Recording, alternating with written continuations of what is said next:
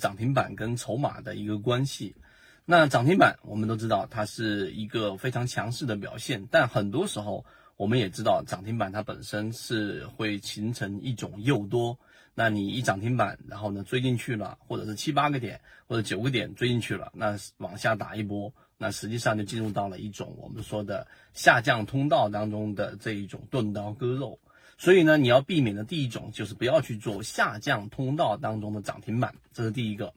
那第二个呢，你要理解涨停板跟筹码之间的这种关系。那其中分不同的情况，我们举一些例子来给大家去说一说实战当中涨停板跟筹码的一些关系。首先说一种比较好理解的，就是涨停板跟这一种啊单峰筹码的关系。那单峰筹码是指所有的筹码全部集中在一个位置，那这个位置里面有一个筹码的一个平均值。所以，当形成单峰的时候，你这一个筹码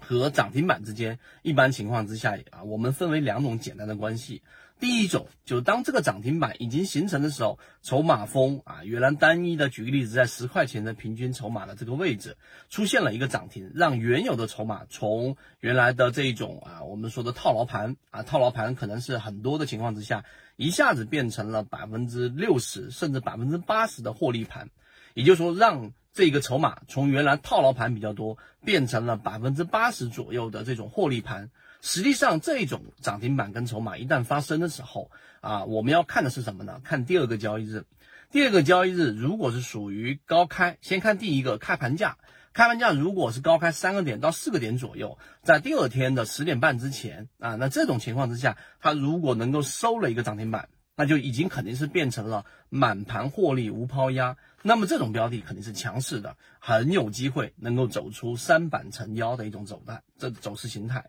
这是在圈子当中偶偶发会出现的，这是第一种情况。第二种情况就是刚才我们说的，直接是以啊前面碎步小阳线也好啊大阳线也好中阳线也好，让筹码获利盘已经去到了刚才我们所说的百分之八十前后的位置，那么第一个涨停板一出现。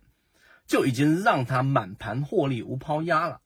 那么这种情况比第一种情况相对来说要简单一点。为什么？因为前面已经获利盘很多了，这个时候你只需要看第二天的开盘的一种强弱状态。如果第二天啊涨停板之后，第二天开盘是以低开的，或者是平开的，或者是开盘一个点之后快速的跳水到水下，就是黄色的均价线以下的。那么这种情况之下，意味着什么？你就能理解了，意味着前面的整个获利盘，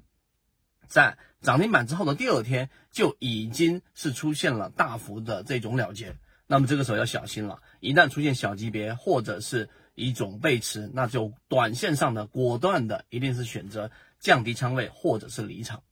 所以这一种情况和前一种情况其实都反映出了。我们所说的这 这个涨停板造就的这个涨停板的这种资金实力，到底是来自于我们说散户前面短线的大家大部分的意识统一，还是来自于游资？如果是来自于前者，那第二天呢这一种开盘一定是属于相对弱势的，并且走势也很难很坚挺。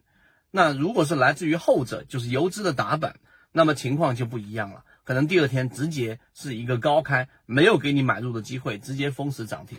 所以呢，这两种筹码情况和涨停板的关系，你要更多的去理解。当然，今天我们的视频只是一部分，还有一种情况就是涨停板跟双峰和多峰的一种关系，大家也可以在评论区说一说自己的想法。后续我们也会更新这样的一个内容。希望今天我们的三分钟对你来说有所启发。我们一直秉持着授人以鱼不如授人以渔的一个理念，给所有的股民提供一个学习和交流的平台。更多完整版视频在我的朋友圈 KDJ 八九六三里面可以找到。